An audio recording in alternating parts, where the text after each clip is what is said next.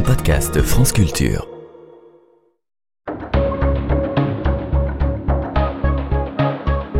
Les pieds sur terre. Sonia Kronlund. Au départ, l'idée c'est d'encourager l'apprentissage d'au moins deux langues vivantes en plus de sa langue maternelle, de renforcer les liens entre les universités des pays voisins et aussi d'ajouter une ligne sur le CV des étudiants avec une expérience à l'étranger. Nous sommes avant même la chute du mur de Berlin en 1985. Feu Jacques Delors est arrivé à la tête de la Commission européenne et c'est sous son impulsion que l'idée est lancée. Il faut quand même attendre 1987 pour que le célèbre programme d'échange étudiants européens voit réellement le jour. Il s'appelle Erasmus, du nom d'un humaniste et philosophe du début du XVIe siècle. Mais c'est aussi un très bel exemple de rétro-acronyme, c'est-à-dire un mot qui n'est pas un acronyme à la base, mais que l'on transforme ainsi en donnant une signification à chacune de ses lettres. Erasmus, c'est donc un philosophe, mais aussi la contraction de European Action Scheme for the Mobility of University Students. Petit à petit, avec la naissance officielle en 1992 de l'Union européenne, le programme se charge d'une mission supplémentaire et d'un rêve nouveau, participer à la construction d'une identité européenne, à la fois culturelle et politique, un mode de vie. Des films, des livres, des histoires dont l'auberge espagnole est l'exemple le plus fameux renforcent cette volonté ou ce fantasme selon les points de vue. 32 ans plus tard, il est vrai que 5 millions de personnes ont déjà effectué un séjour de mobilité à l'étranger avec Erasmus. On avance même le chiffre romantique d'un million de bébés qui seraient nés grâce au programme Erasmus. Mais quand on sait que l'allocation offerte par le programme est seulement d'environ 180 euros par mois, on se doute des problèmes rencontrés par les étudiants qui ne sont pas issus des milieux très favorisés. C'est vrai que l'État leur accorde des bourses, mais le frein économique est radical. D'ailleurs, depuis 1987, seulement 4% des étudiants européens ont pu bénéficier du programme, loin de l'objectif des 20% fixés par l'agence européenne. Tout de suite donc dans les pieds sur terre, en mode un peu rabat-joie, deux histoires à l'heure des choix d'ailleurs, car c'est le moment qui raconte les difficultés des jeunes face à ce programme sur le plan culturel et économique par Pauline Pérez.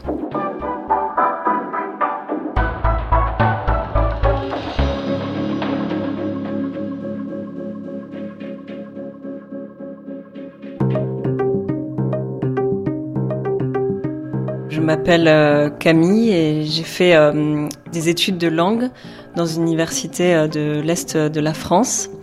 Et pour ma troisième année de licence, j'ai décidé de partir en Erasmus pour pratiquer le, le, suédois puisque c'était ma langue principale.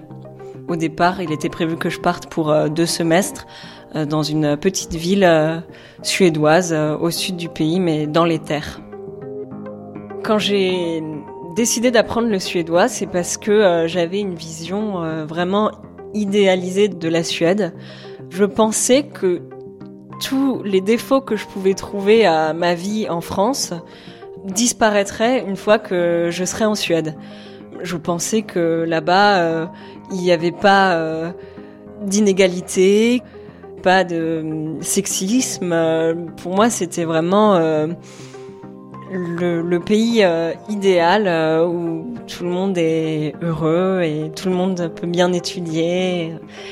C'est pour ça que j'ai vraiment mis beaucoup d'espoir dans cette année parce que je, je pensais vraiment qu'enfin je pourrais euh, me réaliser pleinement sur tous les domaines en fait. Ma première impression, c'est que je m'attendais pas du tout à arriver dans l'endroit où j'étais parce que la la ville est, est assez petite et, euh, et, très moderne. Bon, je suis arrivée très tôt. Je suis arrivée euh, le matin à l'aube. Euh, il, y avait encore la rosée. Toute la ville était encore euh, endormie et j'avais une nuit de train dans dans les pattes, donc c'était un peu compliqué. Je me souviens d'une sensation d'espace vraiment qui à la fois était euh, très agréable et à la fois vraiment désarmante parce que euh, on n'a pas forcément l'habitude d'avoir des rues aussi larges et un tel silence aussi. Dans l'université qui, nous accueillait, l'année précédente euh, s'occupait encore du logement pour les étudiants Erasmus, mais comme il y a un gros problème de pénurie de logement en Suède, l'université a décidé de ne plus assurer le logement aux étudiants Erasmus qui devaient désormais euh, se débrouiller tout seuls. Avant de me rendre en Suède, j'avais cherché un logement sur un site internet euh, suédois. Donc euh, un homme qui devait avoir une, trentaine d'années m'a dit qu'il louait une chambre de son appartement qui était très grand, qui faisait 60 mètres carrés, donc avec deux pièces, donc ma future chambre allait faire 20 euh, mètres carrés, ce qui est vraiment très agréable. Mon colocataire n'était pas souvent à la maison parce qu'en fait il était chauffeur de camion et euh, il était très peu euh, loquace et j'ai l'impression qu'il avait euh, en partie sous-loué sa chambre pour rompre peut-être avec une forme d'isolement. Il faisait partie d'une église évangélique et il avait tendance à oui essayer de de m'encourager à, faire comme lui. Le dimanche matin, il écoutait la messe euh, à la radio, mais il mettait vraiment la radio euh, très très fort, euh, ce qui me réveillait. Bon, il avait également une une très mauvaise image des personnes qui buvaient de l'alcool, ce qui m'a valu de très nombreuses remarques un peu désobligeantes lorsque avec des amis, on ouvrait simplement une bouteille de vin pour euh, accompagner un bon repas ou voilà, c'était pas une consommation excessive, mais même ça était un peu, euh, surtout si ça avait lieu euh, en semaine.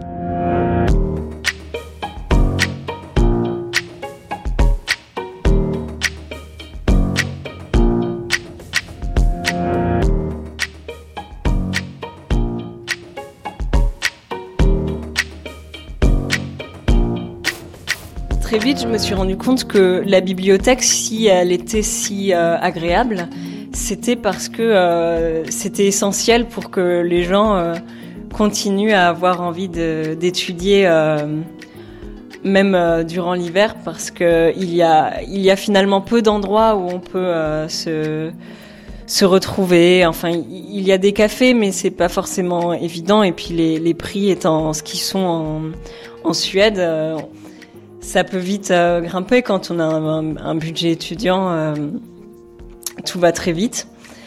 Dans la ville où j'étais, il y avait euh, soit des cafés qui fermaient très tôt.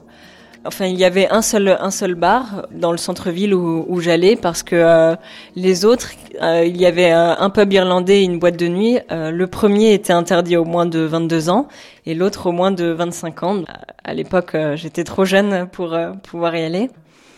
Donc euh, l'accès à l'alcool en fait est beaucoup plus réglementé en Suède qu'en France. C'est un, un, monopole d'État pour ce qui est des, des, boutiques. Donc il y a euh, dans chaque ville à peu près un, une boutique qui s'appelle System Bolaget et c'est euh, une boutique où on peut acheter des vins, des spiritueux, mais les horaires d'ouverture de cette boutique étaient relativement restreints. elle fermait à, à 14 heures le samedi. Donc euh, ça demande, euh, mine de rien, beaucoup d'anticipation. Et je me suis rendu compte petit à petit que euh, ça devenait une préoccupation en fait.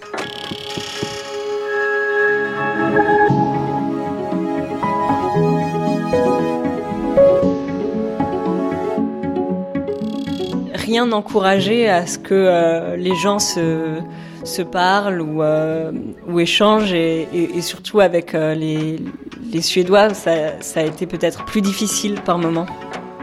Là-bas, personne ne vous regarde. Les gens se s'évitent du regard. Donc, euh, au début, je, je me rends, j'ai effrayé des personnes dans la rue ou dans, ou dans le bus simplement parce que je leur demandais l'heure ou je m'asseyais à côté d'elles dans le bus alors qu'en fait ça se fait pas parce que d'autres places étaient libres et des choses comme ça. Et on se sent souvent euh, un peu euh, observé. C'est important de, de suivre euh, de suivre les règles en fait.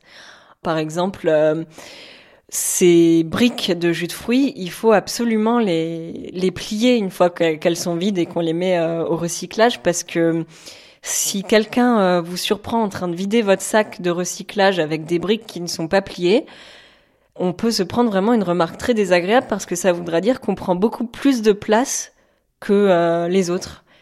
Et on n'a pas vraiment le droit de, dépasser ces, limites. Il y avait euh, un local à vélo à l'extérieur de mon immeuble et un, local à vélo à l'intérieur. Le premier était pour les vélos qu'on utilisait tous les jours et le second pour les vélos qui restent plus longtemps. Mais comme le local à vélo de l'extérieur était tout le temps plein, je mettais mon vélo dans celui à l'intérieur. Et une voisine un jour a remarqué que je passais avec mon vélo tous les jours dans le hall de l'immeuble et euh, je me suis pris un sacré savon ce jour-là.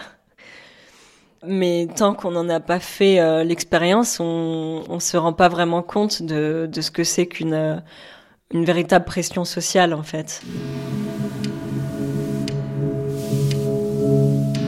Au bout d'un moment, j'ai laissé tomber en fait. Je, je me suis euh, vraiment construit une, une, carapace et j'ai décidé de faire euh, comme tout le monde, de de plus parler à part euh, aux personnes avec lesquelles je m'étais liée j'étais plus étonnée. Je regardais plus les gens dans la rue. J'ai vraiment commencé à faire comme tout le monde fait là-bas et ce qui m'a vraiment fait partir plus tôt, c'est, je pense, euh, l'hiver et le fait que je me suis rendu compte que je ne pourrais pas pratiquer le, suédois comme je l'avais prévu et que donc, euh, puisqu'en plus la vie euh, coûtait cher là-bas, plus grand chose me retenait. J'avais pu m'arranger avec mes enseignants qui avaient été très compréhensifs, qui avaient vu que de toute façon je dépérissais là-bas et qui donc m'avaient autorisé aussi à rentrer plus tôt. Le départ a été vraiment un moment de, de soulagement.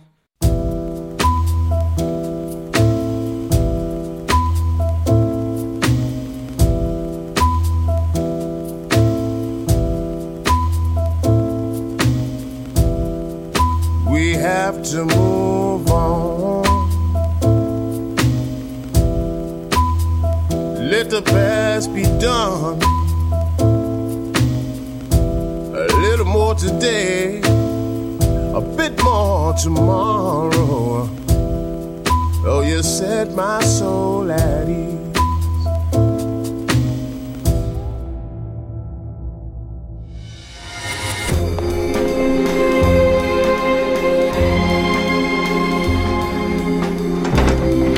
France Culture, les pieds sur terre.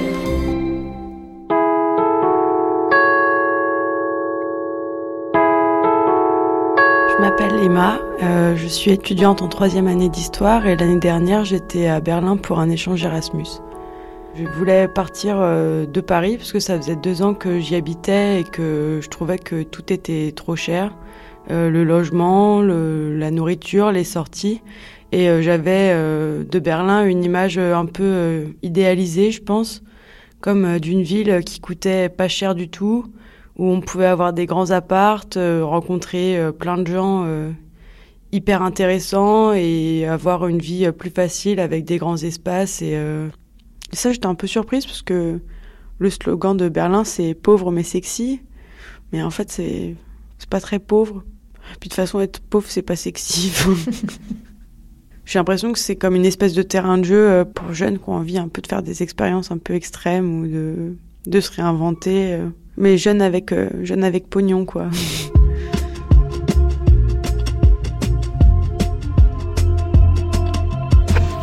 dass sie immer noch auf Ziele im Westen gerichtet sind. Die Ukraine wird mit Afrikas und die schwarzen Organisation ANC auf einmal in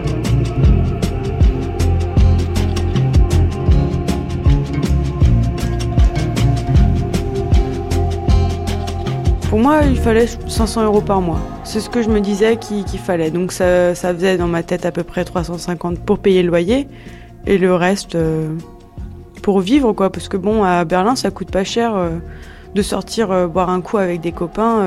c'est 2 euros pour boire un coup. Pour aller manger un kebab, c'est 3 euros, ou 4 euros. Enfin vraiment. Et puis aussi, il y a plein d'espaces euh, dans lesquels il n'y a rien à payer. Enfin, on peut juste y être et c'est sympa. Et puis on ramène euh, ces trucs du supermarché. Et puis, euh, Puis voilà. Et puis en fait, ce budget idéal de 500 euros par mois pour vivre tranquillement, bah, c'est pas possible parce que la chambre que j'ai trouvée à la fin, qui était très bien, hein, vraiment dans un super appart, enfin super appart, tout est relatif. J'habitais au-dessus d'un d'une maison close, donc bon, c'est quand même particulier quoi. Mais c'était 450 euros par mois, juste le loyer. Enfin vraiment pour avoir un train de vie confortable, plutôt 800 euros, 1000 euros quoi.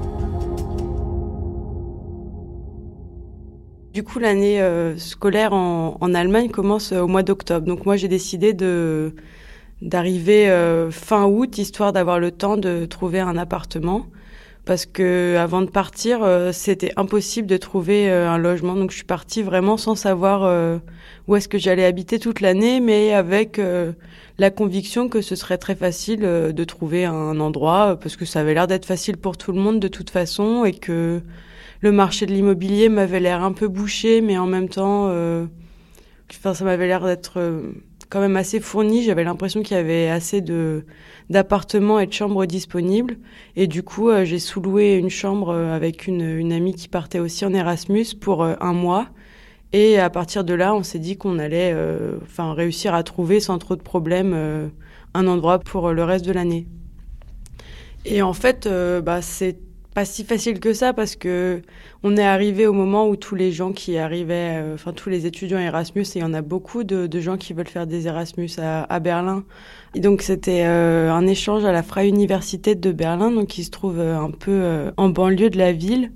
Moi, il y avait aussi le fait qu'il fallait que je trouve un travail très rapidement parce qu'en fait, j'avais passé l'été à travailler pour mettre de l'argent de côté et que je comptais beaucoup sur la bourse, mais la bourse Erasmus, en fait, euh, je me suis rendu compte euh, un peu tard que je m'étais un peu fait avoir parce qu'en fait, il y avait marqué qu'on avait euh, à peu près 400 euros par, mois pour un échange en Allemagne. Et il s'est trouvé qu'en fait, bah, la bourse de la région Île-de-France a été un peu coupée, fin, et du coup, c'était 160 euros par mois. C'est ridicule quand on peut vraiment pas faire grand-chose avec ça. Donc heureusement j'avais un peu d'économie et mes parents me donnaient un peu d'argent, mais bon ça, fallait trouver un travail très très vite. Donc euh, j'étais euh, aide cuisine, donc je coupais des légumes toute la journée et euh, et je, enfin m'occupais que, tout soit bien en place dans la cuisine pour que devant ça ça aille vite quoi.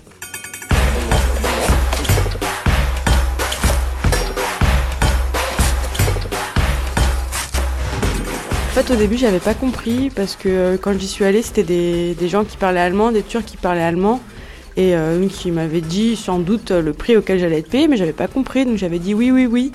Et il s'est avéré qu'en fait, c'était 5,50 euros de l'heure, et ça, je m'en suis rendu compte au moment de la paye, après un mois à temps plein, et euh, enfin, c'était voilà de l'ordre de 400 euros. Enfin, ça, c'est. Oui, j'ai été payée moins que le minimum légal, et pendant, ouais, pendant assez longtemps, quoi. Mais quand je m'en suis rendu compte, euh, j'ai décidé de pas y retourner.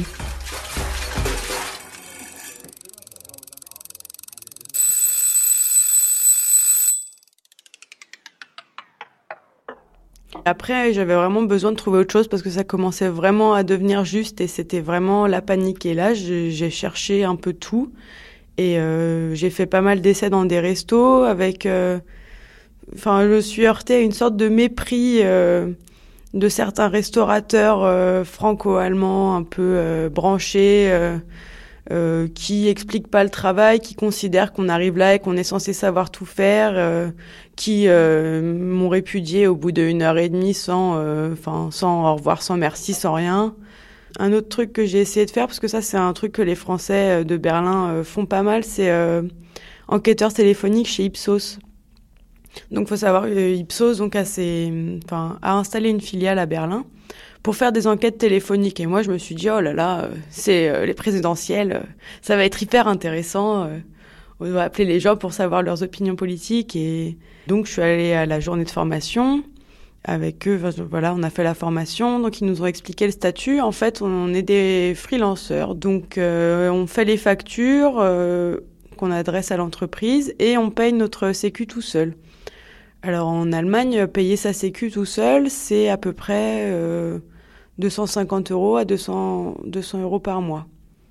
Euh, donc, euh, donc il faut quand même gagner pas mal pour euh, que ce soit un peu rentable de bosser en freelance. Et il y a un truc sur le système de paiement qui est vraiment immonde, c'est en gros, soit on choisit d'être payé à l'heure, donc 4 euros de l'heure, soit on choisit d'être payé à la performance, donc au nombre de questionnaires qu'on réussit à faire remplir. Et là, ça peut monter jusqu'à 15 euros par questionnaire. Donc si on arrive à faire 5 questionnaires dans l'heure, c'est bien quoi.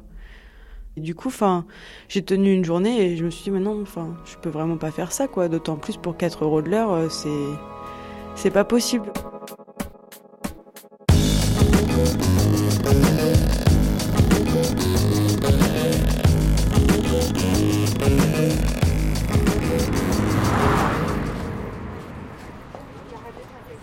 En même temps, faut, faut trouver l'appart parce que euh, donc euh, le premier mois en sous-location, et on a eu de la chance parce qu'en discutant avec quelqu'un euh, dans un bar le long de près, on a, on a rencontré quelqu'un qui nous a dit Ah ouais, moi j'ai un ami, il a son appart juste à côté d'ici, il a deux chambres libres, si ça vous intéresse, blablabla, blablabla.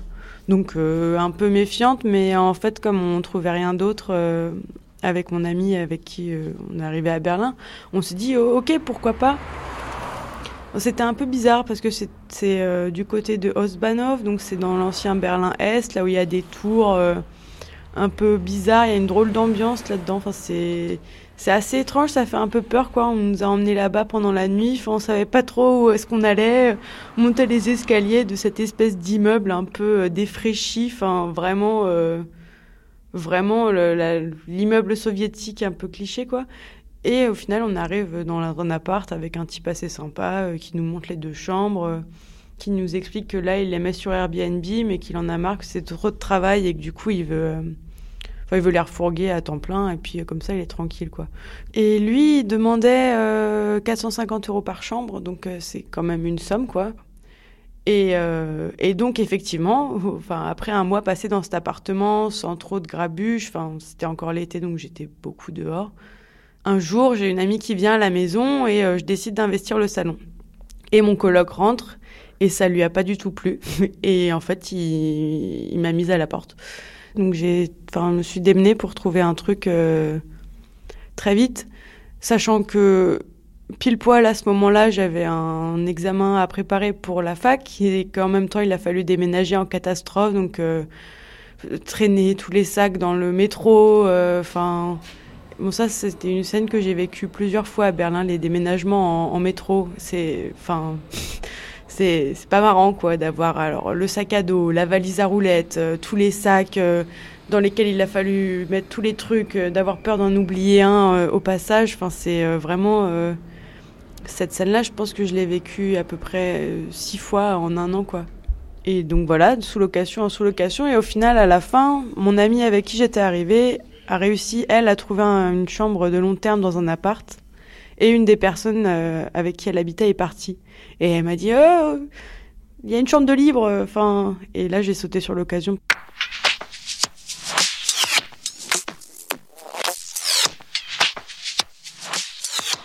J'ai eu l'impression, en fait, de passer une année dans l'urgence euh, totale, en fait. Euh, l'urgence bah, de devoir trouver un travail, l'urgence de devoir trouver un logement et l'urgence par-dessus tout de devoir euh, suivre les cours euh, à la fac.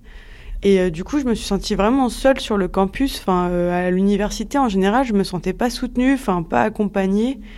Progressivement, j'ai, enfin, j'ai arrêté d'y aller parce que j'avais des tels soucis financiers, matériel que j'arrivais pas à aller à la fac quoi. C'était vraiment pas un espace dans lequel je me sentais bien quoi. J'avais l'impression de d'avoir plein de sollicitations intellectuelles auxquelles j'étais pas capable de répondre parce que ma situation euh, matérielle faisait que je pouvais pas me, me concentrer sur euh, sur l'université et sur l'école quoi. Enfin c'était vraiment pas possible.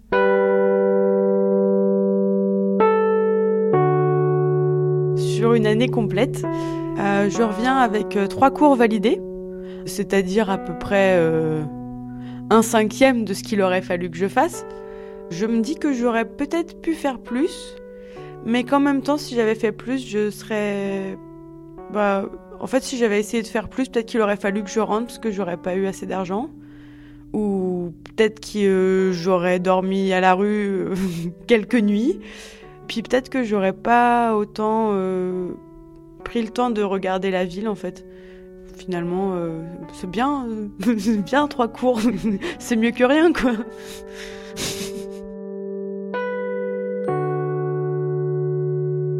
Du coup, j'ai redoublé, je redouble ma troisième année, et donc je suis revenue à ma fac en France. Et euh, en fait, je suis plutôt contente d'être ici parce que je peux juste étudier sans réfléchir à tout ce genre de choses. Ça m'inquiète beaucoup de me dire que j'ai perdu du temps, ça m'embête de, redoubler, et puis c'est pas la première fois en plus, donc... Euh... Mais en même temps, c'est vrai quand je regarde mes camarades euh, qui ont fait leur parcours euh, de façon un peu plus rectiligne que moi, euh, qui ont leur master, etc., ben, ceux qui en tout cas ont fait des études dans le même domaine que moi, c'est un peu... Enfin, c'est pas facile pour eux non plus quoi de trouver un truc qui leur plaît, qui soit à leur niveau, qui soit pas un stage. En fin de compte, ça me dérange pas de prendre plus de temps pour mieux savoir ce que j'ai envie de faire et puis aussi pour euh, multiplier les expériences et euh, et pas avoir de regrets le jour où finalement je me déciderai à mettre les pieds dans le plat et à trouver du travail. Hast du etwas Zeit für mich? Singe ich ein Lied für dich von 99 Luftballons auf ihrem Weg zum Horizont. Denkst du vielleicht grad an mich? Dann singe ich ein Lied für dich von 99 Luftballons, dass sowas von sowas kommt.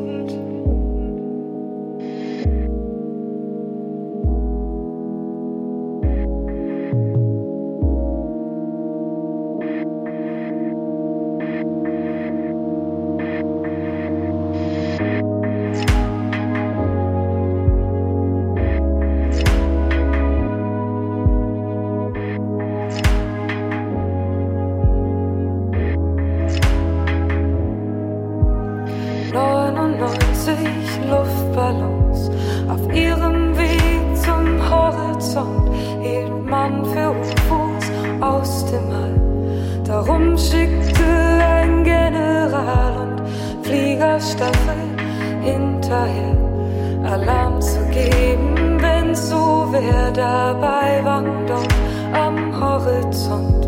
Nur 99 Luftballons. Erasmus Blues, un reportage de Pauline Perrette réalisé par Philippe Baudouin avec un coup de main de Jean-Christophe Francis. Merci à Sylvain, Balint, à Caroline, à Elena, à Cécile et à Angela et aussi à Hortense Martin qui fait office d'attaché de production des pieds sur terre en ce moment.